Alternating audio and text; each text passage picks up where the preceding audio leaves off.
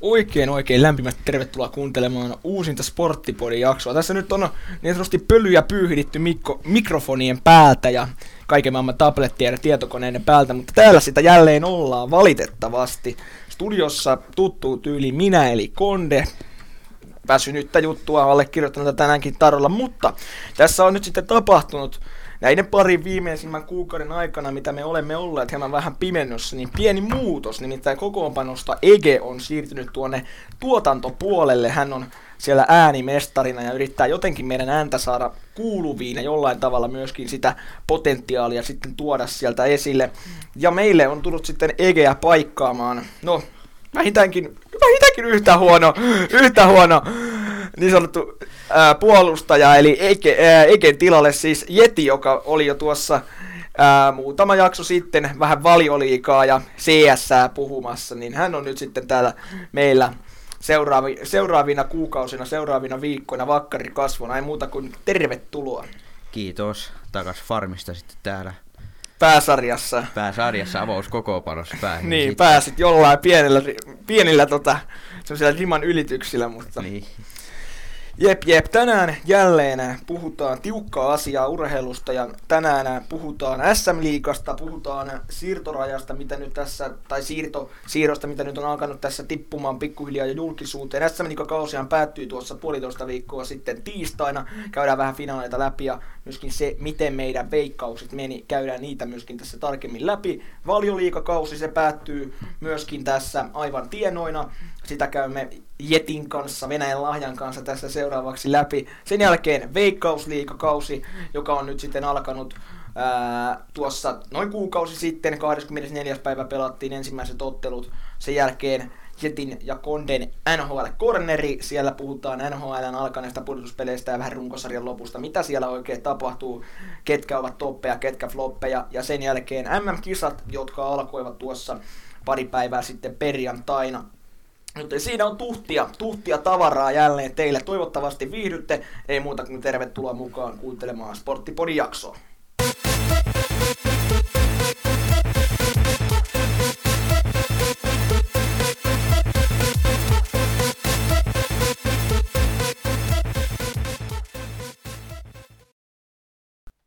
Välittömästi hypätään sitten urheilun syvään päätyyn, nimittäin lähdetään sukeltamaan SM kiekon maailmaan. Ennen sitä kuitenkin muistuttelen, muistuttelen että tuossa muutama viikko sitten yritimme Egen kanssa jaksoa tehdä, mutta sitten toissijaisista syistä tämä jakso sitten korruptoituu ja sen takia sitä emme koskaan päässeet ulos laittamaan. Pahoittelut siitä, mutta Instagramin puolella vastasimme silti kysymyksiin ja niitä saa siis edelleen laittaa meille Sporttipodi taitaa olla IGN käyttäjätunnus ja nimi, eli kannattaa sieltä sitten käydä sitä, sitä puolta tsekkaamassa, jos niin sanottu ää, muu muu ää, toiminta kiinnostelee. Mutta aloitellaan nyt kuitenkin liigan puhe, puhumisella. Tuossa mä puolitoista viikkoa sitten liigan playoffsit siis ää, päättyivät, ja mites, mitenkäs ne sitten kävivät? Mitä siinä mahtoi sitten lopulta käydä? No, Lukko vei mestaruuden. Näin, näin tapahtui. Ottelusarja päättyi siis ää, 3-1.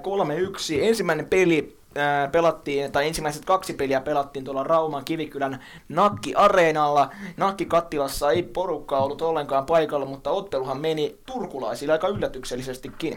Joo, 4-1 päättyi. 4-1 lukemin siis. Tämän jälkeen pelattiin toinen ottelu lauantaina ää, Raumalla myöskin, mutta siellä sitten Lukko otti niin sanotusti hallinnan itselleen ja pää, ottelu päättyi sitten Raumalla lukemin 4-0. 4-0, kiitoksia loistavasta täydennyksestä. No sitten maanantaina kello 16 siirryttiin Turkuun Gatorade Centeriin. Siellä Lukko oli yhtä hallitseva ja murhaava kuin tuossa toisessa finaaliottelussa.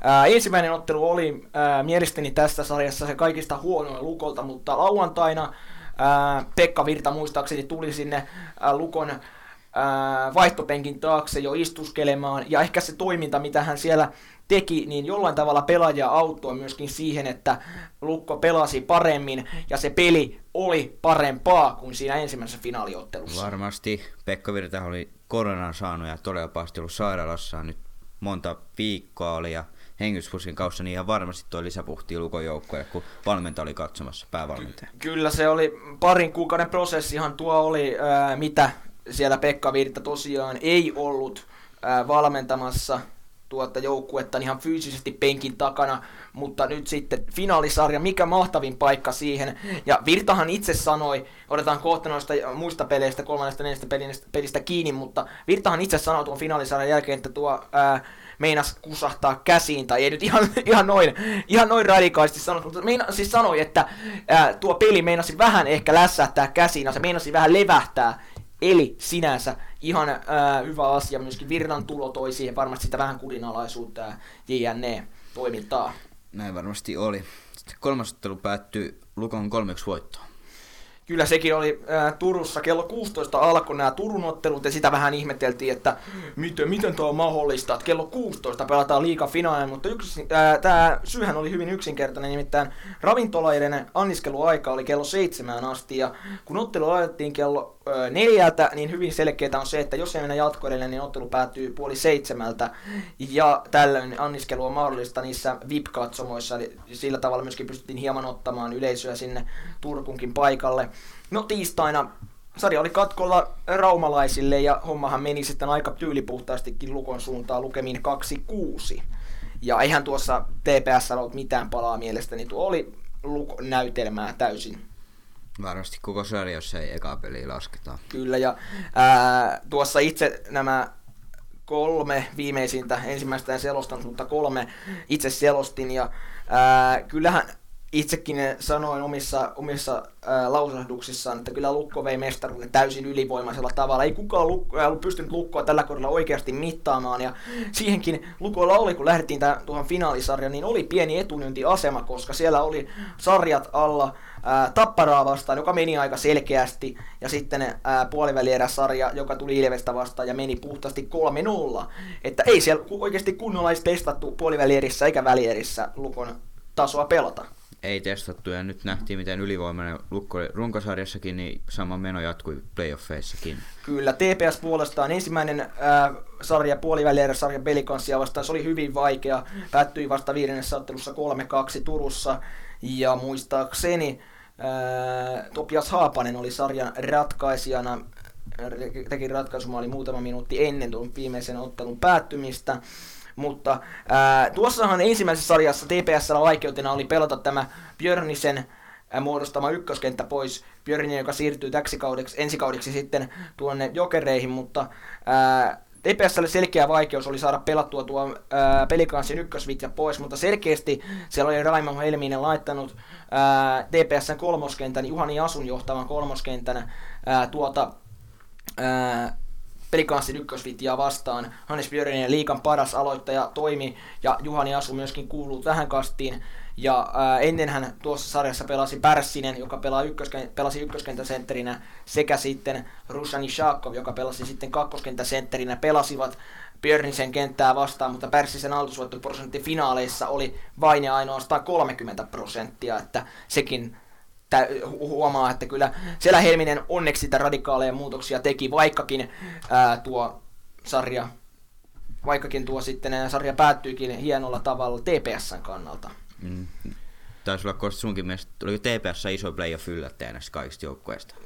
no ehkä hieman mielestäni kyllä se, että ensiksi kaataa pelikanssi, se näytti se sarja siltä, että eihän TPS pysty haastamaan pelikanssia, koska siellä on Pärssinen, Pajuniemi, nuoret pelaajat, niin ää, katselin ja seurasin sitä sarjaa hyvin tarkasti, niin huomasin, että se alkaa mennä pojilla vatinuri, nuor, nuorilla pojilla ei pää kestä, niin lopulta se kesti kuitenkin, kupoli ei mennyt sitten ihan kuitenkaan niin sanotusti lähtenyt lapasesta, ja Pajuniemi siinä viidennessä puolivälierä ottelussa itsekin haastattelussa sanoi, että siinä oli aika turha jäähy, minkä hän otti, että kyllä Pajuniemestäkin hyvin huomasi sen, että hän ei ihan niin sanotusti ollut ää, omalla mukavuusalueellaan tuossa sarjassa. Hänet saatiin hyvin pelattua pois siinä ja that's it. Joo, ja lopulta sitten TPS voittikin sen pelikassarjaan. Kyllä, sitten siirryttiin äh, seuraavaan sarjaan, eli sitten lähdettiin mittelemään Helsingin IFKta vastaan. Ja tämä oli, tää oli mun mielestä ehkä vähän vieläkin isompi pommi kuin tuo, ää, äh, tuo, kuin tuo sarja pelikanssia vasta. Niin, IFK oli vakuuttavasti 3-0 tiputtanut kärpät sitä ennen ulos. Kyllä, ja ää, mielestäni ää, tässä nimenomaan näkyy juuri se, että TPS pelasi kovan sarjan pelikanssia vastaan. Siellä oli alla se kova taistelu ja vääntö. He laittoi heti ekaan pelin kovan, kovat ää, päälle, kovan ää, vaihteen silmään. IFK, joka pääsi huilaamaan viikon ajan, ää, voitti sen ensimmäisen ottelun toki 4-1 luke, mutta sen jälkeen TPS vei pelejä ihan mielinmäärin. No mielinmäärin 3-2 voitti tokan peli ja kolmannen 3-0 ja neljännen sitten 3-2 sarja himaa. Kyllä, ja äh, finaalisarja Tepsin kanta sitten meni vähän huonosti, mutta ää, kyllähän TPS oli positiivinen yllättäjä playoffsissa ilman muuta, siitä ei mihinkään pääse ja se on hienoa, että tämmöisiä tarinoita tulee, mutta mm. musta, musta hurma, jota TPS tuossa kantoi sloganinaan kevään aikana, niin se ei ihan vielä toteutunut. Ei toteutunut, mutta TPS on valmentaja Raimo Helvisen saka, että ne ei hävinnyt Lukalle sitä sarjaa, mutta ei ne voittanutkaan.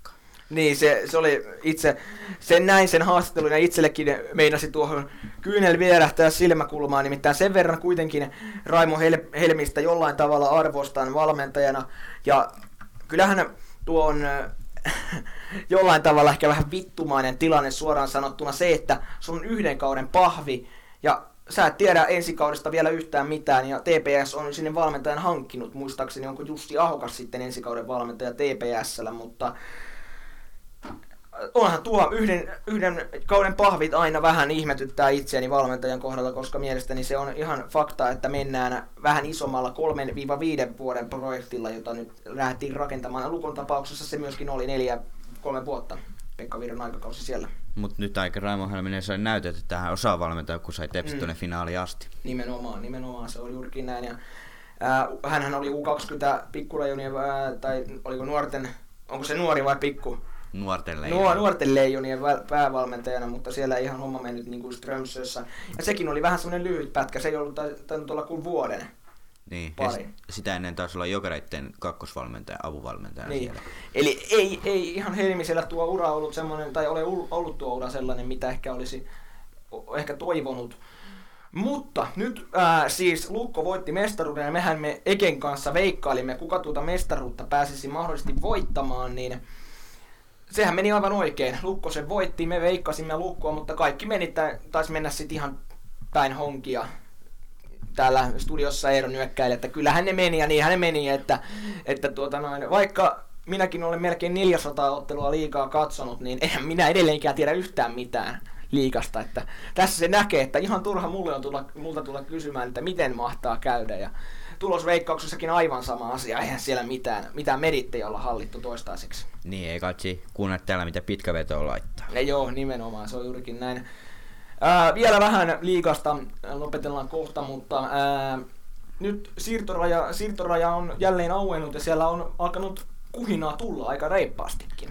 Joo, ainakin valmentajissa niin HIF Helsingin IFK sai uuden valmentajan Ville Peltonen ja mestarivalmentaja Pekka Virta Saipaan kyllä itsehän tuo, itselle tuo tuli tuo Pekka Virran sopimus vähän ehkä puskista, huomasin sen vasta finaalisarjan jälkeen. En tiedä, oliko se julkistettu aikaisemmin, oliko me nyt allekirjoitettu ihan ohi, ja ilmeisesti olikin, mutta sen verran olen kuutamolla, että se tota, tota noin, meni meikäläisestä ohi, mutta ää, Saipa tosiaan värväsi nyt Pekka Virran päävalmentajakseen seuraavaksi muutamaksi kaudeksi. Se mikä on syy, miksi Virta lähti tuonne Lappeenrantaan. Se on ehkä vähän mielenkiintoinen. En tiedä mikä siellä on sitten peränä, että miksi, koska Saipahan kamppailee todella kovista talousongelmista ja muutenkin turkulaislähtöinen ää, päävalmentaja Virta, niin kyllähän iso kysymysmerkki herää, miksi juuri Lappeenranta ja Saipa? Jos ei saa muualta, nyt vähän ihmettelee, että miksi se isompi seuraa, esim. Tapparaa Pekka Virta, mestarivalmentaja ei käynyt.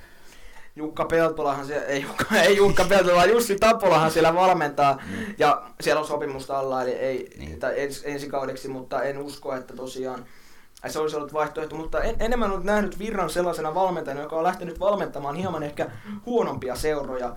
Esimerkiksi nyt on mielenkiintoista nähdä, miten Saipan kanssa käy tulevina kausina, kun Virta selkeästi lähti jälleen tätä, tämä on ihan uusi projekti. Niin, uusi projekti tulee, että ei ole, ekalla kaudella ei kansi ottaa heti Saipalle niin, mitään nimenomaan, nimenomaan. Iso top 6 paikkaa. Nimenomaan. Ehkä se, että pääsee top 10 Saipalle, se on jo hieno, hieno asia.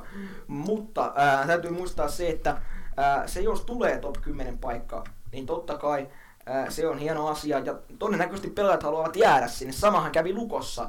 Moni pelaaja jäi sinne, koska he huomasivat, että Virta osaa valmentaa ja se, että hän osaa nimenomaan valmentaa voittamisen tavoilla, niin se on se, miksi pelaajat haluavat jäädä. Ja esimerkiksi Kalpa, sama homma. Ei sieltä mitään kultaa tullut mutta hopeaa. Se ei, ei Lukon eikä Kalpan pelitapaa voi verrata millään tavalla. Se on aivan täysin eri. Että kuitenkin ää, vähän kuitenkin Kalpassa ja Lukkotarinoissa on se sama, että Virta viimeisenä kautena on sinne finaalin päästä. Nyt se, sitten se kulta tuli. Nyt se tuli. Niin ja ää, totta kai täytyy ää, tietenkin sanoa se vielä, että onhan, vir, onhan se hienoa, että Virta on edes hengissä, koska on. 52-vuotias ää, Pekka Virta niin näki melkein kuoleman portit siellä sairaalassa, melkein kuukauden päivät vietti, niin eihän tuollainen ole helppo tilanne. Ei olekaan, mutta onneksi oli hieno tarina, selvisi siitä ja Lukko voitti mestaruuden. Niin ja toivotaan, että Virta on jälleen penkin takana ää, tulevalla kaudella sitten entistä vetriempänä ja parempana, eikä tarvitse niitä lisähappilaitteita ilmeisesti sitten, mitä nenässään se piti, niin käyttää. Niin. Tähän on varmaan hyvä lopettaa tämän liikan keskustelun. Eiköhän lopetella tämä, tämä tästä, siirrytään seuraavaan aiheeseen. No niin, siirrytään eteenpäin valioliigan pariin. Äsken puhuttiin liigasta, nyt puhutaan valioliigasta. Englannin pääsarjatason jalkapalloa. Seuraavaksi luvassa studiossa Jeti sekä Konde nyt, kun päätöskierros aivan tuokin kuluttua käsillä, niin mitä tipsejä heittäisit kuulijoille? Mitä tipsejä? No, putoajat jo selvillä. Ja ne on? Fulham, West Brom, Albion ja Sheffield United tippuu, se on jo varma. Niissä ei putoamiskamppailussa enää mitään panosta. Missä löytyy panosta on europaikat ja etenkin paikat. Niistä kamppailee vielä Leicester, Liverpool ja Chelsea. Siellä Liverpool on 66 pisteessä, Leicester on 66 pisteessä ja Chelsea on 67 pisteessä. Mutta Liverpool on neljäntenä ja Leicester viitosen, kun Liverpool on neljä parempi maaliero. Ja siinä on, siinä on enää panosta tässä viimeisillä kierroksilla. Eli Liverpool kohtaa viimeisellä kierroksella ää, Crystal Palasen, Chelsea kohtaa Aston Villan. Aston Villan ja Leicester kohtaa Tottenhamin. Eli jos Liverpool voittaa, niin se varmistaa jo melkein varmasti paikan, koska Leicesterin pitäisi voittaa sitten paljon Tottenhamin todella monella maalia, että se pääsisi Liverpoolin ohi tasapisteissä, kun se on neljä maaliero hyötyy jo Liverpoolille. Mutta jos Leicester ja Liverpool voittaa ja Chelsea häviää, niin ne pääsee kumpikin ohi ja Chelsea tippuu eurooppa paikkaan. Sekä ei ehkä varma, että Chelsea ei pääse tuonne Mestariliiga osuu vielä Mestariliiga finaalis Chelsea tällä kaudella Cityä vastaan. Se on mielenkiintoinen tilanne tällä hetkellä. Minkälaisena, nyt kun itse en kauheasti, jonkin verran olen totta kai valioliikaakin katsonut, mutta en ihan niin, niin sanotussa hypessä ole ollut, niin ää, nyt kun kausi alkaa pikkuhiljaa päättyä, niin miten sä näkisit tänne kauden ylipäätänsä, nyt kun sinä olet tätä valioliikaa katsonut, niin mitä sä vuodattaisit tämän kauden päätteeksi, minkälainen kokonaisuutena tämä on ollut? No värikäs. Mestari ei ollut selvillä hyvin pitkään, se on ollut City. City Joo, mutta toisaalta aivan se oli viime, viime vuonna, se oli vähän ehkä kuitenkin pitempää. Liverpool oli niin voitokas, ehkä kuitenkaan Manchester City ei ole niin kuitenkaan loistava ollut kuin mitä Puuli oli viime vuonna. Ei ollut Puuli hävisi kolme peliä ja yhteensä kuusi peliä oli sellaisia, joita ei voittanut. Eli 32 voittoa viime kaudella Puulilla ja Cityllä puolestaan nyt 26. Että ehkä se ei kuitenkaan niin, kuitenkaan niin loistava ole ollut. No on se ollut jo pari kuukautta että City se voittaa. Se on 12 mm. pistettä eri mm. seuraavaan. Manukin on ollut yllättävän hyvä. Chelsea kun vaihtoi valmentaja. Lampard lähti kesken kauden ja tuli Tuchel tilalle. Tuomas, Tuomas Veturi. Tuomas Veturi Lepel nimeltään tuli tilalle, niin Chelsea pelikin on parantunut siitä ja huomattavasti. Ja Liverpool on ollut vaikeita tällä kaudella. Ei ole toppareita on tippunut Gomez, Van Dijk kesken kauden ja Henderson tippu Liverpool on monta loukkaantumista on vaikeuttanut, mutta nyt viime aikana on tullut voittaja. Champions League on ehkäkin Liverpoolillekin mahdollista. Ja Leicester niin kuin viime kaudella on taas sulanut tästä loppukaudesta. Mutta he voittivat FA Cupin, mikä tuo varmasti tähän loppukauteen iloa Leicester-faneille. No, putoajat vielä Fulham, West Bromwich ja Sheffield. Mitä sä kerrot näistä? No, ää, eihän tuosta viimeisestä paikasta tarvitse paljon keskustella. Sheffield joutuu odottaa tammikuuhun asti, että voittaa ensimmäisen pelinsä. Joo, se oli vähän suurellista. Vi- viime kaudella Sheffield oli varmaan valioliiga yksi suurimpia yllättäjiä ja kaikki meni hyvin, mutta sitten tällä kaudella ei enää toiminut pelitapa ja tuli uusi valmentaja, se voittoa ei vaan tullut. West Brom Albionikin oli niin vaikea kauden alussa, se oli Stefan Pilic, oli alkuvalmentaja, sitten sai potkut vähän rikostilanteessa, kun City vastaan pääsi yksi ja sai siltikin potsut, potkut. Ja sitten tuli Sam Allardyce tilalle ja peli ehkä pareni alkuun, mutta sen jälkeen ei niitä voittoja tullut. Viimeiskin oli lähellä Liverpoolin pelaa 1-1 tasoinen, mutta sitten Alisson puski vielä maali Liverpoolin veskari sitten ihan loppu vikalla lisäajan minuutilla. Ja Fulhamin peli näytti väliä jo hyvältä, mutta oli 19 tasuria kyllä ihan liikaa kaudella ja vain 5 voittoa. Eiku, jo viisi voittoa. Eiku kol- Sheffield viisi voittoa Fulhamilla, eli Westeromwich ja Fulham viisi voittoa ja Sheffield, joka on viimeinen ja pahdan pohjimmainen, niin silloin kuitenkin yksi voitto enemmän versus sitten Fulham ja West Bromwich. Niin, mutta Sheffield United on hävinnyt 29, ää, 2. 29 ottelua, niin 10 enemmän kuin Fulham. Fulham pelannut tasan 11 enemmän ottelua. Mm. Ää, Sheffield viime kaudella oli yhdeksäs. Miten sä, miten sä näkisit tämän, miksi Sheffield on romahtanut niin pahasti? Viime kaudella oli täysin ylivoima. Ää, no ei nyt ihan ylivoimainen kuitenkaan kuin mestaruutta voittanut, mutta silti he pelasivat paljon paljon paremmin kuin sitten tällä kaudella. Mikä, mitä, mitä on tapahtunut? Varmaan suurimmalla valioliigajoukkue tiesi tällä kaudella. Ei tullut yllätyksenä, mitä ne pelaa. Sitten varmaan yksi tärkeä pela oli, lähti viime kauden varmaan para, yhtä parhaan valioliikaveskari lähti Dan Henderson lähti takaisin Manchester Unitedin ja Aaron Ramsdale tuli tilalle Bournemouthista. Niin Ramsdale ei ehkä ollut sama tasoinen eikä niin kova. Sitten Liverpoolistakin ostettiin nuori hyökkäjä Brewsteri, eikä yhtäkään maalia tällä kaudella. Siinäkin oli iso floppi. Vähän samalla lailla kuin silloin Bournemouth, Loppi. Niin, Bournemouth osti Dominic Solanke Liverpoolista, sekä ei onnistu, niin siinä on isoja ongelmat. Veskari ja ei, pelitapa oli jo selvä muille. Se oli helppo vastaan pelata. Kaksi, kaksi kautta putkeen Sheffield pääsi nauttimaan tästä herkusta. Ja se on aika harvinaista herkkua vieläkin, että 18-19 kaudella nousi valioliikaan, sen jälkeen yhdeksäntenä välittömästi. Niin. Että se on aika historiallista nyt sitten, mitä miettii kokonaisuudessaan valioliikan all, all time historiassa. No en tiedä, Leedsikin oli sarjanousia oli kuin kymmenen tätä kausia, niin nyt oli Sheffield vaan vaikea toinen kausi ja mm. tästä lähdetään sitten uutta projektia vetämään Championshipissa. Leedsin hän tarina on ollut aivan, aivan uskomaton ja päävalmentaja joka on... Marcelo Bielsa. Bielsa, mahtava. Tämä on maailman parhaaksi valmentaja. Mahtava henkilö. Jollain tavalla, jota olen katsonut Leedsin tekemistä ja se kun Leeds nousi sinne, niin se reagointi siihen, niin se, se veti aika kylmäksi itsenikin. Bielsa, se, hän näytti siinä, kun Leeds voitti Championshipin, hän, hänelle pelaajat tarjosivat pokaalia hänelle, niin hän näytti käsillä, että älä, älä me, mulla, mulle anna sitä, että te pelaajat, pela, pelaajat pelasivat sen mestaruuden, en minä. Joo, ja vakuutti se, kun kauden ensimmäinen peli Liverpool Leedskin päättyi 4-3 aikamoista tykistystä oli peli, niin aikamoinen mm. Katso, mikä joukkue nyt Toisaalta se, että ää, tässä alkukausi se on aina jokaiselle joukkueelle vaikea. Siellä koskaan ei peli kenelläkään valmista, niin se mm. on aina. Joo, mutta ensi kaudesta jo vähän. Sinne on nous, nousemassa sitten vähän uusia tulokkaita jo. Ja suomalaisten kannalta aika mahtava, mahtava tilanne tai vanhoja tulokkaita. Nyt viime kauden putoajat Norwich ja Watford varmisti sitten liiga playoffit on menossa Championshipissa. Siellä on Barnsley, äh, äh, Swansea, sitten on Markus Forsin Brentfordi Bournemouth. ja Bournemouth neljä, jotka kamppailevat vielä viimeisestä nousupaikasta. Ja Toivotaan, että Brentford totta kai nousisi, koska sehän olisi meille suomalaisille aivan loistava juttu, että kaksi veikka, äh, veikkausliiga, valio, kaksi pelaajaa pelaisi suomalaisista valioliikassa. Sehän olisi aika, aika loistava ja upea tilanne. Joo, ja tuolla Bansissakin pelaa, oli vaihtopenkillä tuossa Swansea eka, ekassa osaottelussa Aapo Halme, suomalainen toppari. Eli mahdollisuuksia on, että ensi kaudella tullaan näkemään vähän enemmänkin suomalaisia ja toivotaan. No ää, totta kai Pukista ei tarvitse puhua, häneltä odotetaan jälleen plus 10 maalin kautta. Tällä kaudella oli maalipörssin toinen.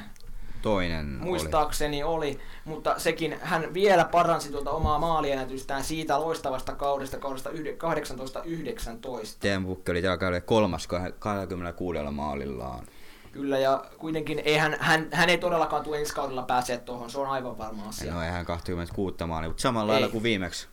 Plus 10 maalia, mutta se vaatii nyt sitä, että esimerkiksi sieltä Emilien Buendia ja kumppanit vielä nousee sitä peliä niin kuin hänelle tukemaan, ettei hän yksin joudu niin sanotusti kärräämään Norvitsia. Ei joudu, ja ne tietää kyllä Buendia, ja ne pelasi silloin viime kaudella valioliigan, nyt tietää mikä sarja se on, niin varmasti tulee Norvits parempana kuin silloin. Kyllä. Mutta toivotaan, että suomalaisia nähdään valioliikassa tämän pienen sulantokauden jälkeen jälleen entistä suurempi määrä. Se lisäisi vähän jälleen sitä katsomisen arvoa ja lisäarvoa. Varmasti, jos Markus Fors nähtäisi valioliikassa hyökkäyksessä, niin olisi hienoa nähdä suomalainen uusi valioliikossa. Kyllä. Onko vielä lisättävää vai mennäänkö eteenpäin? Ei täällä ole mitään lisättävää enää. Okei, eli sitten siirrytään jälleen eteenpäin ja seuraavaksihan aiheena olisi sitten Veikkausliiga. Kotimainen futis kevät on alkanut ja siitä käymme seuraavaksi vähän Jetin kanssa läpi. Kotimainen jalkapalloilu, Veikkausliiga, nyt on liiga, valioliiga, Veikkausliiga. Siinä on kolme eri liigaa. Tämä on Suomen äh, suurin, eli Suomen ykköstason sarjan jalkapalloa luvassa. Jetikin kuuluu niihin haaveilijoihin, mutta ne haaveet, ne eivät tule koskaan täyttymään tässäkään tapauksessa. Mutta hän on täällä tänään, Jeti jatkaa edelleen studiossa. Ei muuta kuin isketään Veikkausliikan kynsiin ja hampain kiinni. Joo, siellä on pelattu jo eurojoukkoja, jotka pelataan eurosarjoissa, niin on pelannut neljä ottelua ja muut joukkueet on pelannut kolme ottelua tällä kaudella. Eli sielläkin ollaan jo päästy ihan kunnolla tohinoihin. HJK Kups, Honka sekä Inter on pelannut neljä ottelua jo europelien kiireiden takia. Ne sitten vasta syksymällä, syssymällä luvassa, mutta ne tosiaan sen takia, ää, koska ettei tule niin tiuhaan niitä pelejä. Nämä kolme joukkueita, jotka ovat kärjessä, ne ovat nimenomaan nämä neljä peliä pelanneet joukkueet. HJK Inter Kups tällä hetkellä kärjessä, ja näillähän on totta kai pieni etu tässä, mutta siitä huolimatta niin onhan se nyt jollain tavalla niin mitään yllättävää ei ole tapahtunut. Joo, sitä on samakin, että ei ole yllätyksiä, että just noin kolme joukkuetta tällä hetkellä sarjakärjessä niin kuin pitääkin. Ehkä kuitenkin mielestäni isoin yllätys on se, että Inter on siellä kaksi tällä hetkellä. Interistähän puhuttiin, että siellä on ehkä hieman kapea rostia, rosteri tällä hetkellä kuin esimerkiksi Kupsilla tai HJKlla. Inter ää, toisena, mutta tämä kausihan on vielä nuoria. Tässä tullaan pelaamaan vielä pitkään niin vielä ei voi minkäänlaisia johtopäätöksiä vetää. Kohta kuitenkin peli alkaa olla valmista ja se alkaa pikkuhiljaa hioutua pelaajilla yhteen ja joukkueella yhteen, niin kyllähän tästä varmasti vielä aika mielenkiintoinen kausi saadaan, mutta ketä sä nostasit tuohon vielä ää, nyt taistelemaan eniten HJK kanssa mestaruudesta? No kupsi eniten mestaruudesta, koska kupsikin voitti just, oliko toissa viikonloppuna hoikoon. Kaksi viikkoa tasan sitten. Kaksi viikkoa tasan sitten Suomen kupissa rangaistuslaukauksilla, ei potkuilla, potkuilla. voitti hoikoon, niin selvästi Kups ollut toisiksi paras ja Interkin ollut. Interhan voitti kerran Kupsin kauden avauksessa 1-0. Kyllä. Kupsi, äh, siellä Saku Savolaisen menetys on iso, se on jäätävän iso, se jättää valtavan loven sinne puolustuslinjaan, mutta siitä huolimatta Kups on saanut kyllä aika hyvin pelattua äh, pelejä ja hyviä otteluita, siitä huolimatta vaikka Savolainen ei äh, ole ollut kokoonpanossa mukana laisinkaan. Mi- mikä syy? Hän sai, pitkä oliko loukkaantuminen, joku jalassa meni rikki, mutta hän hankivat Midjulandista sen nigerialaisen oikean laika, laitapakin tilalle, mikä hän hänen mielessä joku... Joka tapauksessa ää, voidaan puhua, että Kups kuitenkin aivan tuolla kärkikahinoissa tulee olemaan tälläkin kaudella mukana.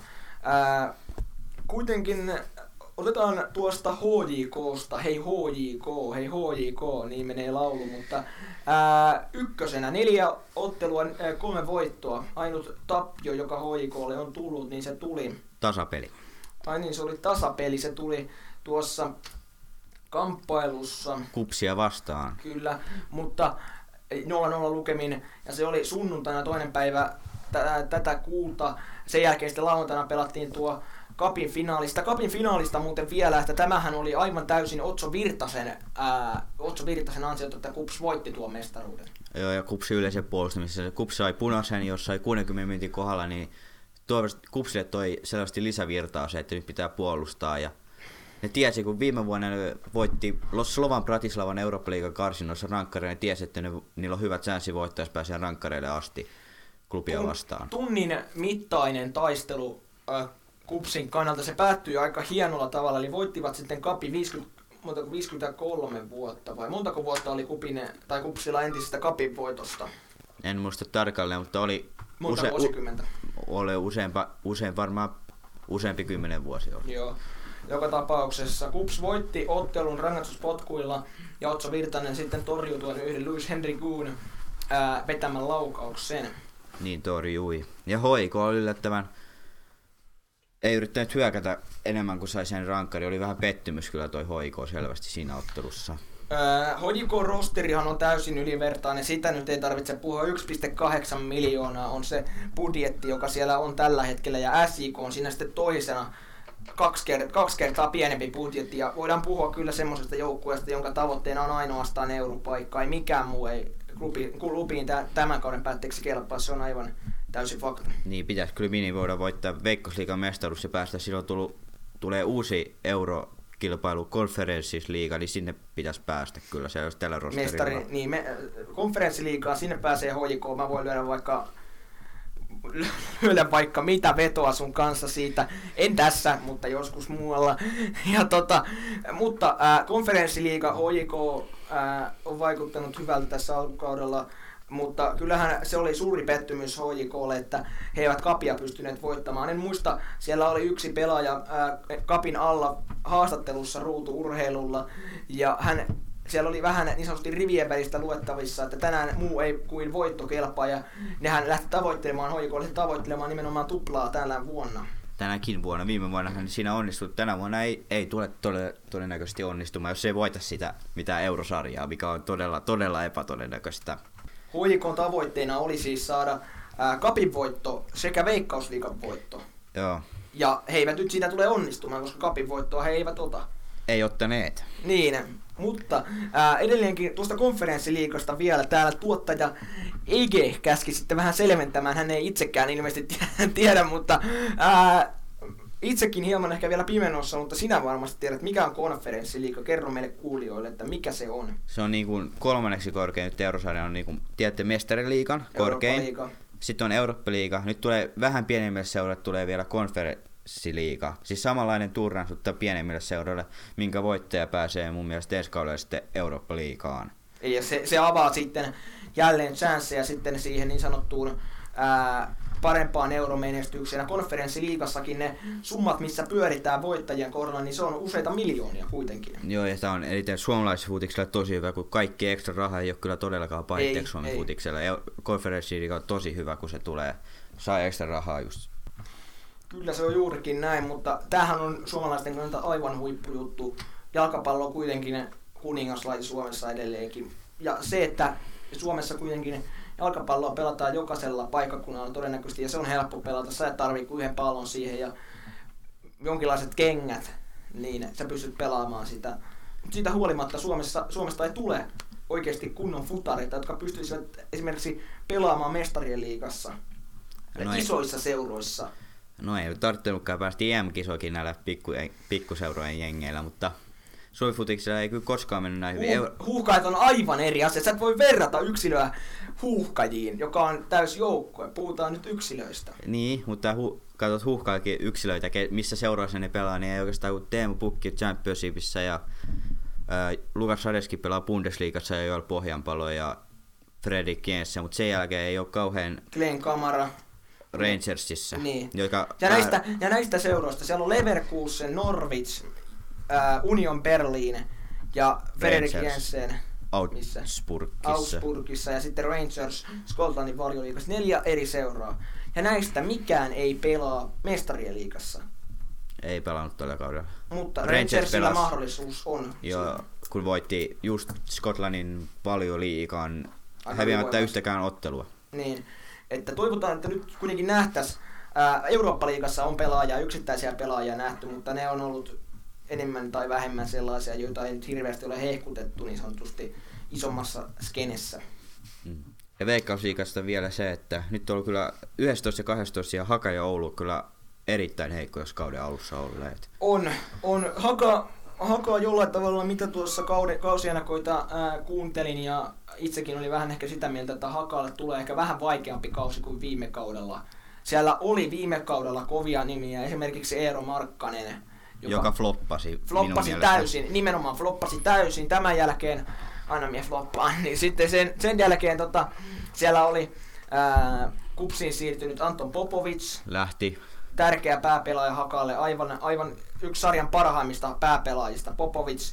Sitten siellä oli, ää, tai on edelleenkin Salomo Ojala, joka voitti ykkösen maalipörssin kaudella 18, ää, kaudella 2019. Joo. Ja viime kaudella tehot olivat hyvin, hyvin vähissä. Niin, hänelläkin oli erittäin vaikea. Haki, haki Kajaanistakin ykkösestä vielä pelituntumaa. Ja täksi kaudeksi jaettiin korvaa ja maalivahdiksi Jakob Tonnarde oli viime kaudella, hän lähti takaisin hoikoin. Mika Hilander, rutinoitu, Ilveksestä tullut, rutinoitu erittäin hyvä maalivahti. Sitten tuli pari kauden takaa KPVstä muistaa Veikkausliigafanit, niin Islam Jarttei tuli. Kyllä, äh, tähän vähän keskeytän. Täytyy tuosta äh, Hilanderista sanoa sen verran, että hän ilmeisesti, hän ei ole ihan mikään maailman paras pukukoppipelaaja. Että hän sanoi ilmeisesti asiat aika suoraan. Ja ilmeisesti Ilveksessä ihan jokainen jätkä ei Hilanderista kuitenkaan ehkä vähän ei tykännyt niin suurella, suurella sydämellä, niin se saattaa olla yksi syy, miksi lähti sitten Valkeakoskelle ja Tehtikselle. Joo, ja toinen syy, että ei ollut varmaan, ei ollut enää viime kaudella ykkösveskarikaan enää Ilveksessä, ei se ole peliaikaa. Siitä huolimatta Hilander kuuluu kuitenkin veikkaus, mielestäni Veikkausliikan parhaimpiin maalivahteihin. Kyllä, mutta Haka ei ole nyt pelannut kauhean hyvin. Myöskin viime kierroksessa otti 3-0 dunkkuun KTPltä. Eh, Kyllä. Sarjan nousijalta, joka KTPltä soitti, että on selvä putoaja tällä kaudella selvästi heikon rosteri, niin ei siltä näyttänyt. Haka kyllä hallitsi peliä, mutta KTP hyökkäsi hyvin vasta ja mitä ero huomasi, niin Hakalla ei ollut selvää pelisysteemiä. KTP ties mitä ne haluaa olla, miten ne on kentällä, ne taisteli ja ne voitti sen helposti sitten se ottelu. Kolme peliä, kolmen suora, yksi voitto, yksi tasuri ja yksi häviö. Se on mielestäni ihan hyvä sarjanousijalle ja neljä pistettä kasassa. Se on todella hy- yllättävää, varmaan yksi suurimpi yllätti tästä alkukaudesta toi KTP. Ja sitten toinen nousi ja Oulullakaan ei ole kauhean hyvin tämä kausi alkanut. Ää, Oulu, joka voitti tuon sarjan viime kaudella ykkösessä. Ykkösen voitti Kyllä. viime kaudella. Ja puhuttiin, että se tulee olemaan, ää, tulee olla karsia paikalla. KTP tippuu ilman muuta suoraan takaisin ykköseen. Mutta nyt näyttää sitä, että tämä meneekin toistepäin. No tällä hetkellä näyttää, ei tos Oulun pelissä ole mitään järkeä, kun katsoo nämä kolme ottelua. Katsoin toinen Ilves-peli on nähnyt ja tuon SJK-pelin katsoin, niin hyökkäyspeli on oikeastaan todella olematonta niissä. Ja jos ei puolustuskaan nyt pidä ihan täyttä 90 minuuttia, niin pelejä on vaikeita voittaa. KTP pelaa nyt tällä hetkellä nimenomaan ottelu alkamassa Turussa Interillä, Interia vastaan lauantaina iltapäivänä, kun tätä nauhoitetaan. Niin äh, nyt on ehkä pa- kovin te- mahdollinen testi tänään vastassa. No sanotaan KTP ei kyllä Interi tänään voita, mutta huomenna Oulullakin on Hifki vastassa, niin sekä ei ole Hifki helppo Oululla. Ei, äh, tarkoittaa Oulu, Oulu ei ole helppo Hifkille, vai Hifki ole helppo Oululle? Tai Hifki ei ole helppo Oululle. Niin, Hifki ei, mm. sanotaan, että Hifki lähtee suur ennakkosuonike otteluun ja Haka kohtaa Marian Haminan vieraissa huomenna myöskin. Sekä jo Marian Haminakin on aloittanut todella hyvin tämän kauden. IFK Marian Hamina, jota povattiin tuohon keskikastiin, ehkä alempaan keskikastiin, niin, ja tuonne sijoille 9-10, niin kolme ottelua, kaksi voittoa. Niin, jo. ja jos katsoo tätä Hakankin tulevaa peliohjelmaa, niin tänään on Maria Hamina, ei siis huomenna on siis, sori Maria Hamina, seuraava peli on sitten Kupsi, seuraavaksi tuota Kupsi, Hoiko, Lahti, Honka, Honka, niin miettii, että jos ei tänään, tai siis huomenna ei tule pisteitä, niin milloin sitten tulee ensimmäiset pisteet, kun katsoo tulevaa pelisysteemiä hakalla. Katsotaan peliä, niin taitaa olla Taine olla aika tukalat paikat nyt tulevina viikkoina. Kyllä, vielä Maarienhaminasta sen verran lisätään, että ää, he ovat voittaneet siis tällä kaudella kaksi kamppailua ja nämä voitot tulivat tuossa, tuossa, tuossa. Oulusta ja Hongasta. Eli Honka kuitenkin. Ää, ehkä nyt jos puhutaan Hongasta sit seuraavaksi, ää, niin on ollut kyllä mielestäni aika suuri semmoinen niin sanottu floppi myöskin.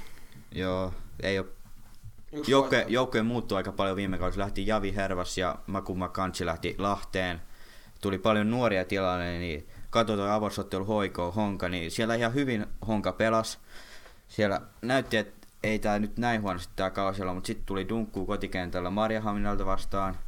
Ja sitten voitti, oli pakko voittaa melkein kolmas KTP, Honga, KTPstä niin voitti sen 3-1, mutta sitten taas kotikentällä Interi vastaa 2-1 häviö. Äh, Honka, joka oli viime kaudella ilman muuta Veikkausliikan tasurikone, ta, tasuretta tuli niin paljon, että se söi heiltä oikeasti tuo mestaruustaiston, niin nyt niitä ei tullut yhtään. Yksi voitto ja yksi, kolme ta- häviöitä tähän kauteen, eikä tasureita ollenkaan. Niin, huomasin, että viime kaudella puolustuspeli oli, mistä kaikki alkoi, niin tällä kaudella, kaudella oli hyökkäävämpi pelitapa, mikä ei ole selvästikään toiminut.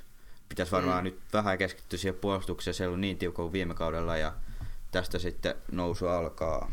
Niin Honkahan, viime kaudella Honka ää, lähtenyt niin suoraviivaisesti hyökkäämään. Nyt he lähtevät isostakin tai pienistäkin mahdollisuuksista yritetään pistää palloa ylös ja sitä kautta luoda maanintekopaikkoja, joka on kyllä mielestäni hyvä asia Hongan kannalta, koska sitä on Hongassa niin pyritty tekemään nyt sitten. Niin, hyökkää Darius Smith ja Dongo on, Smith on erityisen nopea ja saa niitä pystypalloja, niin se on hyvä niissä, mutta ennen viime kaudella vielä kun saatiin pallo keskellä, niin yleensä toppareille palautettiin, mutta tällä kerralla teitä hyökkäämään, mutta nyt ei oikein onnistunut.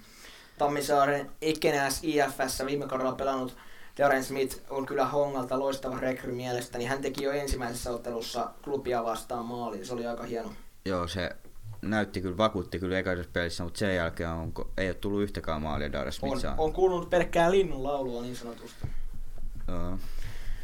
Mitä muuta vielä? Onko lisättävää vai No eipä oikeastaan tässä olla kaikki sitten Veikkausliigasta.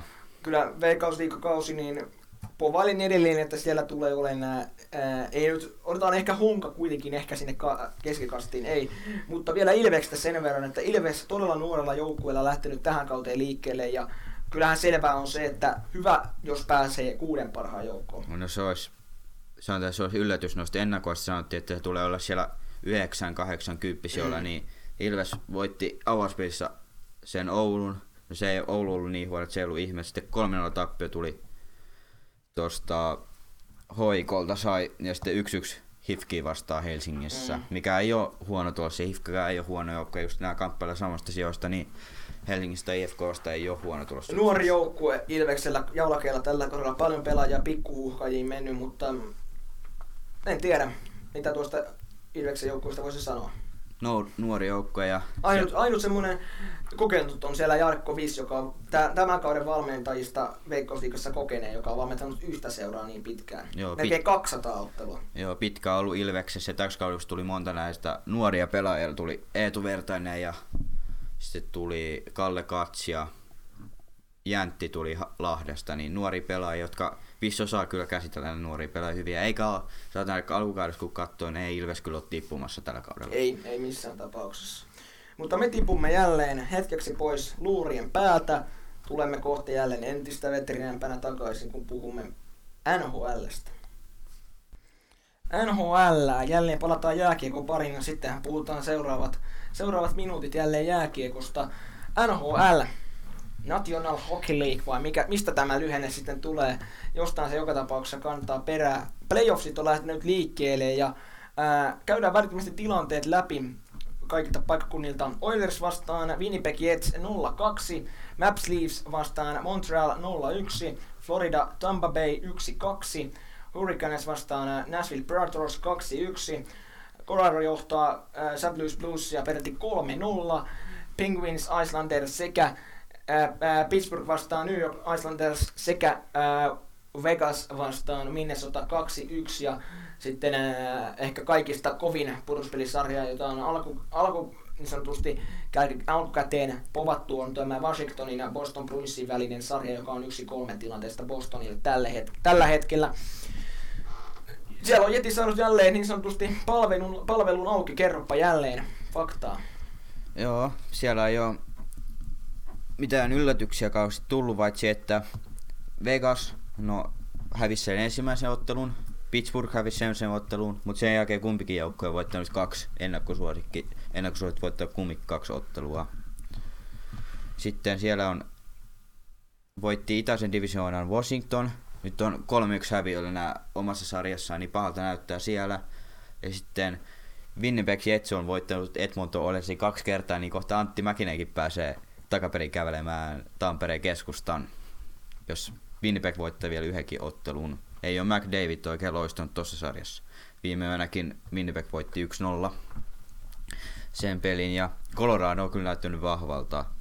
3-0 johtaa St. Louisiin, niin St. Louisin kausi taitaa olla tässä ja Tampa Bay ja Floridakin on erittäin kovaa ja fyysistä jääkiekkoa pelannut ja Tampa Bay on voittanut sitä kaksi ja Islanderskin voitti ensimmäisen ottelun Pittsburghissa, mutta sen jälkeen on kaksi voittanut Pittsburgh, joka voitti Islandersin, paljon se päättykään.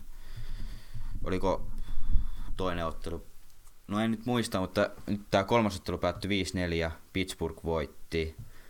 Siellä monta kertaa Islanders pääsi vielä tasoihin, mutta lopulta sitten Pittsburgh väänsi voiton siitä ottelusta.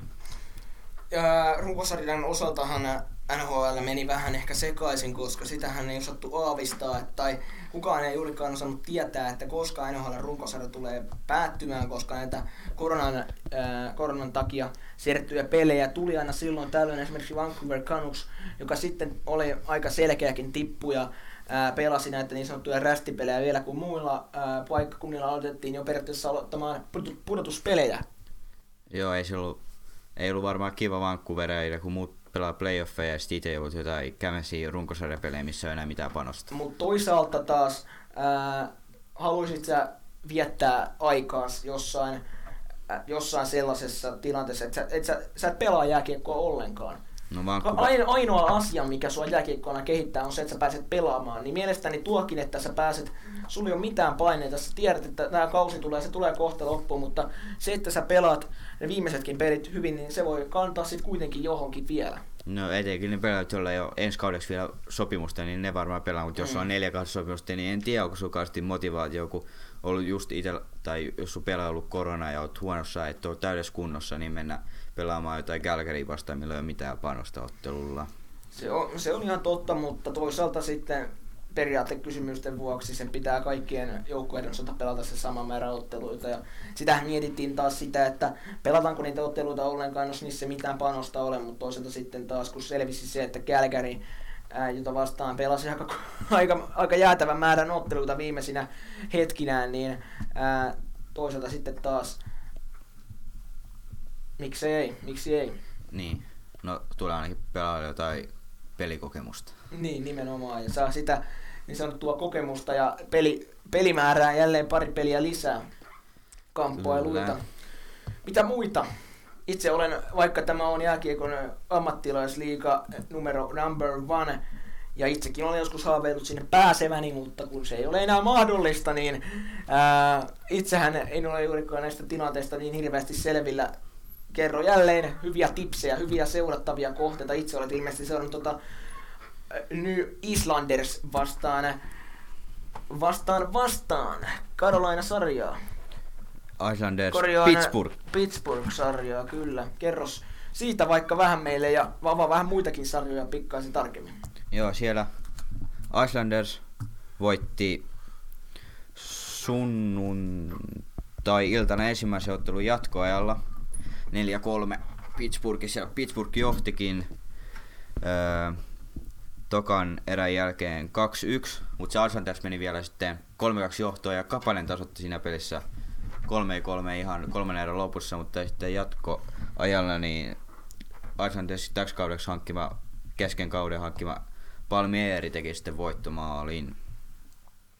Sitten tiistainakin oli tiukka kamppailu minkä Pittsburgh voitti lopulta 2-1, niin oli se toka ottelu, niin siellä Pittsburgh taas johti 2-1 ja Islanders kavasti yhden maalin, mutta sen jälkeen ei enää riittänyt Islandersin loppukirja. Torstaina sitten Islanders hävisi tiukauttelun jälkeen 5-4 ja siinäkin Islanders tuli monta kertaa tasoihin, mutta sitten lopulta ihan taas kolmannen lopussa niin Pittsburgh teki voittomaali ja näissä kahdessa häviöpelissä Varraama ollut vaalilla, niin voidaanko tänään pelataan sitten tämän sarjan neljäs ottelu, niin nähdään varmaan Sorokkin taas maalissa Islandersilla. Venäläiskaksikko. Oi että mikä. Oi, oi että mikä herkku. se on varmasti jokaisen valmentajan herkku, tuommoinen kaksikko, joka on Venäjältä kotoisin, niin se on... No, ää, nyt jos nostetaan esille näitä suurimpia NHL-mestari, suosikkeja, mestarimahdollisuuksien ottajia, niin ketä sä nostasit esille? Siellä on aika, mielestäni voisi sanoa, että Colorado on yksi selkeä. Sitten on ää, Golden Knights, ää, pistäisin listalle Penguins ja Bruins. Tästä nelikosta varmasti joku näistä tulee mestaruuden voittamaan. Tai sitten pohjoisesta Toronto. Vegas ja Colorado kohtaa ensi kierroksella varmaan, jos kumpikin voittaa oman sarjansa. Se tulee olemaan varmaan yksi kovimpia sarjoja tästä seuraavassa jatkossa. Ja sitten Boston ja Pittsburgh tai Boston Islanders. Boston varmaan tulee mennä jatkoon ja se on, tulee tiukka. Ja pohjoisesta, jos nyt Toronto voittaa oman sarjansa ja Winnipeg voittaa toisen sarjassa, niin Torontollakin tulee varmaan olla sitten kelpaa varmaan Winnipeg seuraavaksi tulee olemaan jatkoon, niin neljä joukkoa. Mitäs Poikosta veikka neljä joukkoa, jotka pääsee?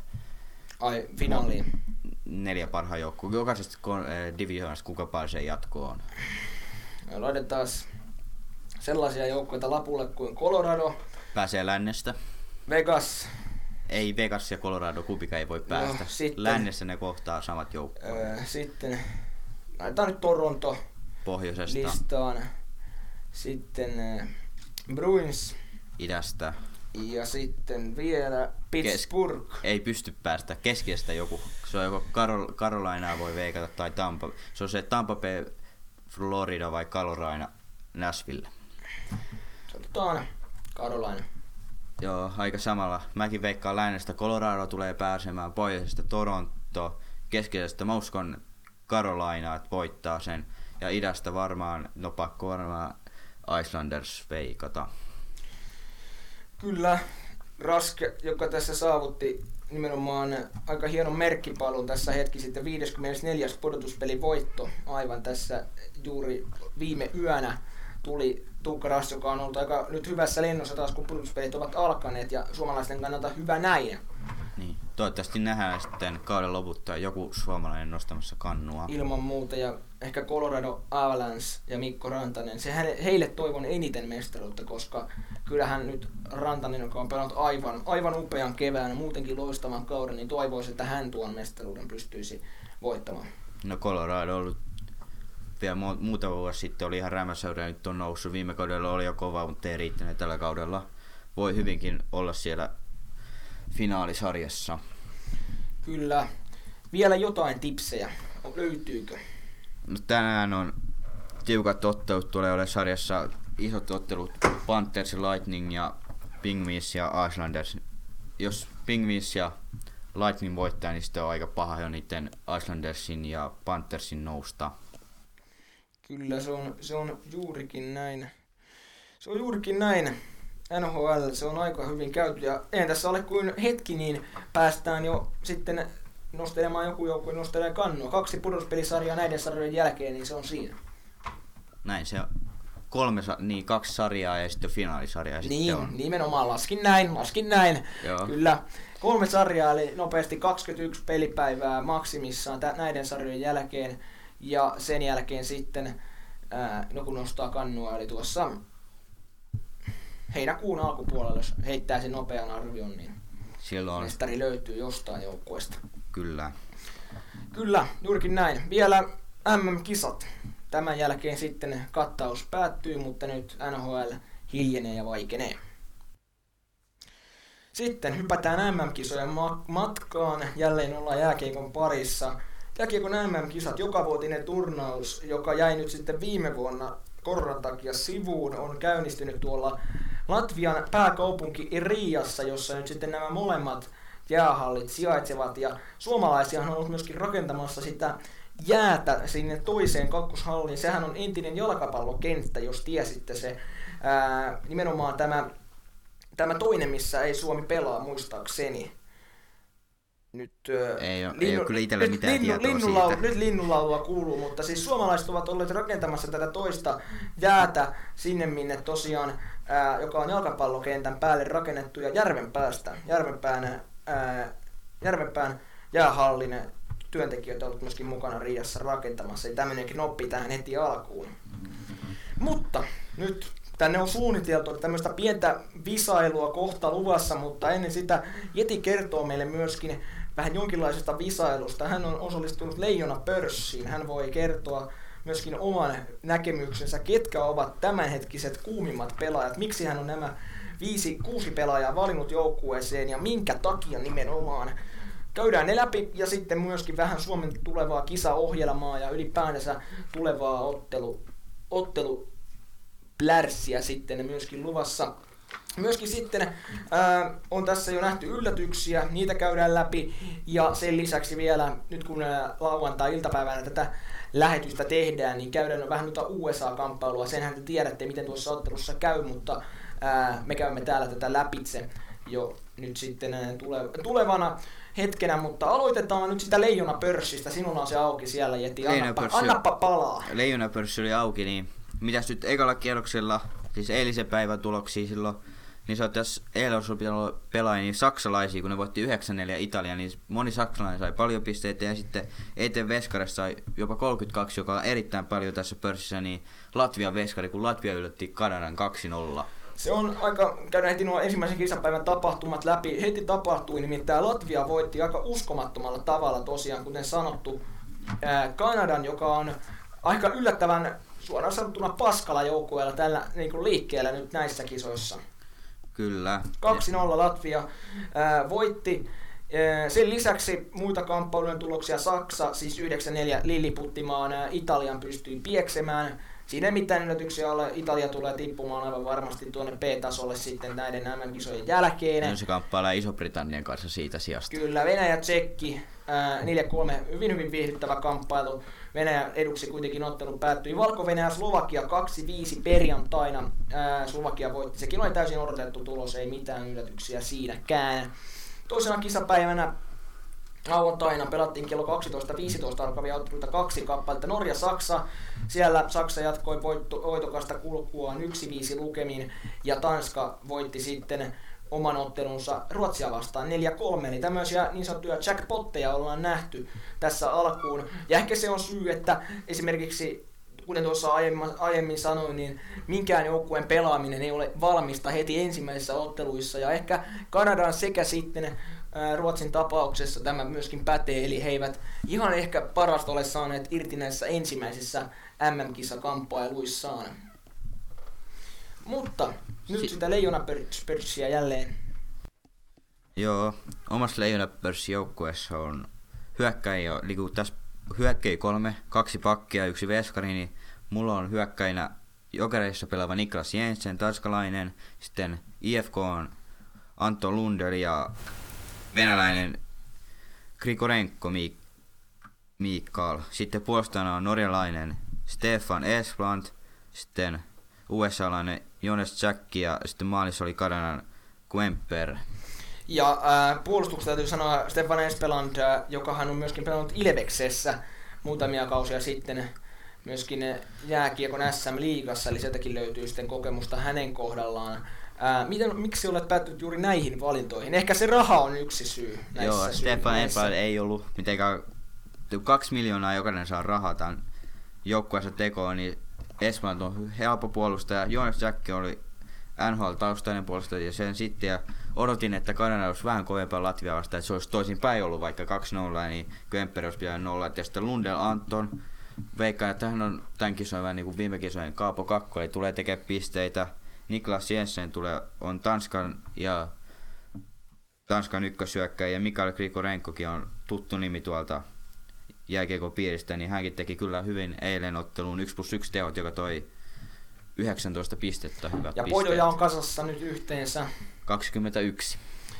Näillä, näillä eväillä varmasti on hyvä lähteä ja ehkä tuokin on todella paljon tuurista kiinni, miten tuossa käy, miten ne pelaajat suorittavat eihän kukaan voi käsikirjoittaa, että miten, miten sä tulet siinä pärjäämään. Ei, voi hyvinkin, että Lundelkin voi tehdä tänään 0 plus 0 tehot. Niin, ja seuraavassa ottelussa vaikka loukkaantuu, ja siinähän se sitten onkin, että, niin. että tämä on todella kova pelitahti tässä MM-kisoissa. Ää, muistaakseni puolentoista viikon päästä tiistaina on päätöskierros MM-kisojen ottelusarjassa luvassa seitsemän ottelua, ja Leijonillakin puolitoista viikkoa ää, onko laskujen mukaan 10 vai 11 päivää ja seitsemän ottelua. Ei siinä montaa välipäivää ole luvassa. Ei. Saa kyllä olla huoltojoukot kyllä hyvässä on ja siellä on huolto, huolto tehnyt kovaa työtä 12 tuntista, 10-12 tuntista päivää, että tämä on mahdollista, joten senkin suuntaan varmasti täältä myöskin studiosta iso hatunnosto. Se aika paljon semmoista lajissa kuin lajissa, jalkapallo, jääkiekko, lentopallo, ihan mikä vaan joukkueurheilu. Siellä nämä huoltajat ovat todella isossa roolissa ja heidän kanssaan paljon myöskin pelaajat keskustelevat niistä enemmän niistä henkisen puolen asioista. Kyllä. Puhutaanko nyt Leijonista? Kyllä nyt isketään leijoni kiinni. Maalilla maali, maalivahti kokoonpano tai millä he ovat tähän turnaukseen lähteneet ovat Ari Sätteri, Janne Juvonen, Jussi Olkinuora ja näistä maalivahdeista tänään lauantaina Jenkkejä vastaan aloittaa. Jussi Olkinuora. Olkinuora Metalurg Magditokorskissa ja äh, Säterihän pelasi tällä menneellä kaudella tuolla Sibir Novosibirskin joukkueessa ja ehkä jollain tavalla myöskin KHL, jossa lomat ovat pitkään olleet käynnissä, niin Ää, se on ehkä vähän kaksipiippuinen asia. Moni maalivahti on ollut pelaamatta pitkään ja ei ole ollut saanut ollenkaan tatsia, mutta katsotaan Olkinuora, miten hän lähtee tähän turnaukseen menemään eteenpäin. Puolustavina pelaajina tässä turnauksella Ville Pokka, Olli Määttä, Toni Sund, Oliver Kaski, Kim Nousiainen, Petteri Lindblom, Miika Koivisto, Mikael Seppälä, Atte Ohtama ja Alex Axel Rindel. Tässä on tämä kokoopano muodostelma. Ja tässä puolustuskokoonpanossa neljä pelaajaa debytoi nimenomaan tuolla kokoonpanossa. Kyllä, Rindel ei ole ollenkaan, niin ykköspakkiparina on Ohtama Kaski, kakkosessa on Määttä Pokka, kolmessa Sundi ja Lindboom ja sitten kolme, äh, neljännessä Seppälä ja Koivisto. Eli sanoit, että Rindel ei ole ollenkaan mukana. Ei ole päivässä koko Ja mielestäni aivan oikea veto. Rindel, vaikka pelasi Mikkeli Jukureissa, oli siellä kärkipuolustaja, niin ei mielestäni kuitenkaan, Jukka Jalonen arvostan häntä todella syvästi, mutta mielestäni tuo veto meni hänen kohdallaan ehkä hieman vihkoon. Ei mielestäni Rinteellä ole kuitenkaan sen tasoinen pelaaja, joka kuitenkin ää, kuuluisi arvokisossa aamajoukkueessa pelata. Joo, ja ykköskentässä sitten hyökkäyksessä on, keskellä on Arttu Ruotsalainen ja sitten on laidalla Turunen ja Karjalainen. Kakkoskentässä keskellä liikan pistepörssin voittanut Kontiola, sitten vasemmalla on Innala ja oikealla Pakarinen, kolmannessa sitten keskellä Ruohomaa, oikealla Lundell ja Sallinen, vasemmalla. Ja sitten neloskenttä on Björninen, Anttila, Mäenalainen.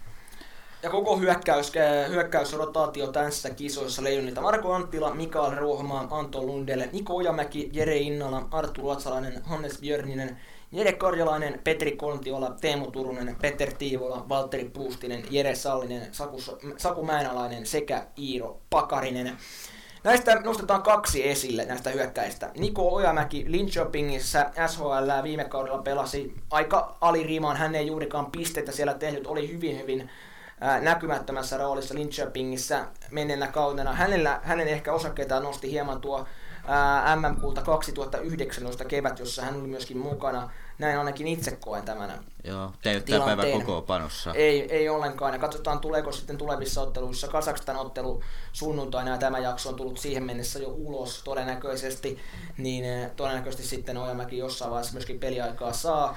Marko Anttila myöskin toinen, jolta nostasin. Ei Anttila kyllä ollenkaan pistemies ole tullut tekemään ää, tuonne, ei tuolle todellakaan pisteitä tullut tekemään tuohon Leijonien joukkueeseen, mutta täytyy sen verran sanoa, että ää, hänet nimenomaan nimettiin kapteeniksi, varakapteeniston kuuluu ää, sitten Petri Kontiola ja kuka on tämä toinen, en muista kuka on sitten tämä varakapteeni toinen nimi, mutta joka tapauksessa Anttila sitten kantaa toista vuotta putkeen c rinnassaan ja hän on enemmän tämmöinen nimenomaan raskaan työn raataja tuossa tämänkin vuoden kisoissa. Niin, mutta kyllä me muistaa viime aikoina, mitä Anttila teki, mörkö löi sisään. No joo, mutta se oli ihan tuuria. Se oli niin tuuria kuin voi vaan olla. Ja se sattui, että hän teki niin kuin yhden, yhden kuukauden aikana hän teki kolme tärkeää maalia. Se oli ihan täysin sattumaa esille.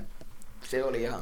Se on oma näkemys ainakin. Ei Anttila, hän, hän ei missään tapauksessa pidä olla ykkösken, kakkoskentässä, ootko eri mieltä? Eihän ole, nämä neloskentä just just oikeassa pelisysteemissä, jos se on MM-kisa pelaaja, jos hän tekee taas kolme maalia, niin kyllähän pääsee taas suomalaisten... Tärkeä, tärkeä pelaaja siitä huolimatta kuitenkin on kyseessä. Ää, Anttila tuo sitä jonkinlaista kokemusta siihen ja tuo sitä näkemystä. Lempäälän keisari, jos näin voidaan sanoa. Heti, Kyllä. heti Niilo 22 jälkeen. Tietää, tietää. niin, nimenomaan. Ää, vielä jotain, kyllähän tuo Suomen joukkue, se on jälleen muihin joukkueisiin nähden jälleen hieman alta vastaan, ja eihän tuolla välttämättä kuuhun mennä materiaalisesti. Siellä on kaksi NHL-pelaajaa, Arttu Ruotsanaka Buffalo Sabersissa pelasi pari ottelua Ilveksessä huippualkukausi, ja sen lisäksi sitten Olli Määttä Los Angeles Kingsissä pelasi, joka tippui jo pois runkosarjan päätteeksi NHLn pudotuspelimahdollisuuksista. Kyllä, mutta tässä on kaksi enemmän NHL kuin viime MM-kisossa Niin, se oli, se oli viime keväänä puhdas 0 2019, mutta esimerkiksi Kanadaan verrattuna niin edelleen ollaan jäljessä. Ei mitään, mitään saumoja, mutta toisaalta Kanadalla ää, huonompi joukkue versus sitten viime vuodet. Niin, kyllä me muistamme, että 2019 tapahtui samalla lailla. Ei ollut nimekäs joukko, mutta siltikin voitto tuli. Kyllä, ja Kanadan täytyy miettiä myöskin sitä, että ää, nyt kun nämä pudotuspelit lakkaavat ensi viikolla, niin se on vähän hiina ja hiina, että pääseekö Kanadan tai tuota, ää, NHLstä lisää pelaajajoukkueita vahvistamaan. Ei siellä kyllä kukaan kyllä rankat playoffit, niin kyllä veikkaan itse, ettei se kyllä ketään yhtään. Kyllä, ja sitten taas Suomi esimerkiksi ei Suomella ole mahdollisuuksia enää ottaa, koska 28 kisapassia on leimattu, ja sen enempää ei voida kisoihin ottaa porukkaa, eli Suomellakin tällä joukkueella mennään, eikä enää vaihdoksia voida tehdä. Kyllä. Vielä lisätään näihin muihin joukkueisiin nähden, että siellä sitten B-lohkossa Suomi kohtaa, Suomi kun pelaa B-lohkossa, Kanada, USA, Saksa, Norja, Italia, Kazakstan, Latvia ovat nämä muut joukkueet. Niin siellä totta kai kolme joukkuetta, jotka nousee esille, Kanada, Jenkit ja Saksa. Näitä joukkueita vastaan tulee kovimmat pelit, mutta Norja, Italia, Kazakstan, Latvia, nämä neljä pitää voittaa. Siinä ei ole muuta, muuta mahdollisuutta ja muuta vaihtoehtoa ei ole. No katsoin nyt Kanadakin hävi Latvialle, niin ei, nyt Suomeen ei todellakaan sitten, minkäs päivänä kohtaa Latvia, niin ei saa kyllä aliarvioida sitä se on, se on totta, se on totta. A-lohkossa Tsekki, Venäjä, Sveitsi, Ruotsi, Tanska, Slovakia, Valko-Venäjä, Iso-Britannia muodostavat tämän. Ja äh, sano tuossa, että Iso-Britannia ja äh, Italia taistelee tuosta putoajasta, mutta muistaakseni äh, molemmista lohkoista viimeinen tippuu suoraan B, B, tuota noin, B-tasolle sitten MM-kisojen suhteen. Eli kyllähän itse edelleen pidän, että Lilliputtimaa Italia tippuu sitten aika nopeasti tuonne laulukuoroon. Saadaan neljä maata, mitä me veikataan kummastakin joukkueesta jatkoon. Lohkoista? Joo. Öö, otetaan veikkaukset. Joo. Lapulle Venäjä, Tsekki, Sveitsi, Ruotsi. Mä veikkaan, että A-lohkosta pääsee Venäjä tietysti, sitten Ruotsi, Tsekki ja mä sanon Slovakia. Yllättä. Slovakia. No, katsotaan. Näitä voidaan sitten kuunnella ja kelailla. B, B voidaan kuunnella ja kelailla näitä sitten puolestaan jälkeenpäin, mutta sanon, että B-lohkon ykkönen on Kanada, toisena Suomi, kolmantena USA ja neljäntenä on sitten Saksa. Itse veikkaan, että USA voittaa, Suomi toisena, Kanada kolmantena ja Latvia yllättää kisainetena saa tuon viimeisen playoff-paikan. Kyllä, saa nähdä sitten, ensi vuonnahan on kotikisat ja sehän on sitten Uros Livelle. ensi, ensi syksynä tullaan lippuja jakamaan. itse kyllä kuulun niihin henkilöihin, jotka ne liput sinne haluan ottaa. Ja kapasiteetti taitaa olla 16 tonnia, eli jos korona nyt tästä lievittää, toivotaan, että hellittää, niin toivotaan, että mahdollisimman paljon yleisöä. Uskon kuitenkin siihen, että täyttä äh, Udosliveä tullaan näkemään vielä ensi keväänäkään. No se selviää sitten ensi kesänä. Keväänä. Keväänä. Nimenomaan, mutta MM-kisat, ne ovat parhaillaan käynnissä ja toivotaan, että lisää yllätyksiä on mahdollista nähdä, koska nimenomaan yllätyksistähän urheilu on tunnettu. Ja nimenomaan ää, sen takiahan urheilua pelataan, että niitä yllätyksiä sitten mahdollisesti tulee. Mutta siirrytään seuraavaan aiheeseen. Ja oikein hyvää päivää, iltaa tai yötä. Minunkin puolestani kuunte, rakkaat kuuntelijat. Kyllä, kuulostaa aivan oikein. Ege täällä jälleen kerran, eli vielä en lopullista poisiantiani tehnyt, sillä me kohtasimme eilen nähdä tässä pienenmuotoisia ongelmia, ja näin jäi tulospeikkaus tuota, kohta jäi sitten tota, tekemättä, joten nyt minä kerron sitten tota, Jetin ja Konden noin veikkaukset ja pelit niihin. Eli lopputulosveikkauksessa on ka, tota, kaksi ottelua MM-kisoista, kaksi NHL-peliä sekä yksi veikkausliigaottelu ja aloitetaan tuosta tiistaina Saksa-Kanada Jetin veikkaus, että 3-0 Kanan voittaja Konsta povailee 2-1 yllätystä Saksalle. Tiistaina kello 3.00 eli tiistai keskiviikon välisenä yönä Florida kohtaa Tampa Bayn ja Jeti uskoo, että Tampa, on, Tampa jatkaa hyvässä vireessä 3-2 voitolla ja Konsta. Sitten 2-1 voittoa Floridalle, eli pieni muutos yllätyssä sielläkin. Ja samoin aikoin Carolina Nashville, Carolina 4-1 on Jetin mielipide, kun taas Konde, Konde ajattelee, että kun, Nashville voittaa 3-2. Lauantaina HIFK FC Inter veikkausliigaa. Molemmat veikkaavat Interin voittoa Jeti 1-0 ja Konsta 2-0 lukemin. Lauantaina erittäin jännittävä Suomi. Saksa etu povaa, eli Jeti povailee 4-1 voittoa Suomelle ja Konsta taas Saksalta erittäin hyvän näytöksen jälkeen 3-2 voittoa. Ja tässä olivat itse asiassa meidän tämänkertaiset tulosveikkaukset ja me tapaamme sitten taas ensi kerralla, tai me emme tapaa, mutta tapatte Konstan Jetin sitten taas ensi kerralla, niin se olisi oikein, oikein, oikein hyvää illan, päivän, aamu tai yön jatkoa teille rakkaat kuuntelijat. Moi moi!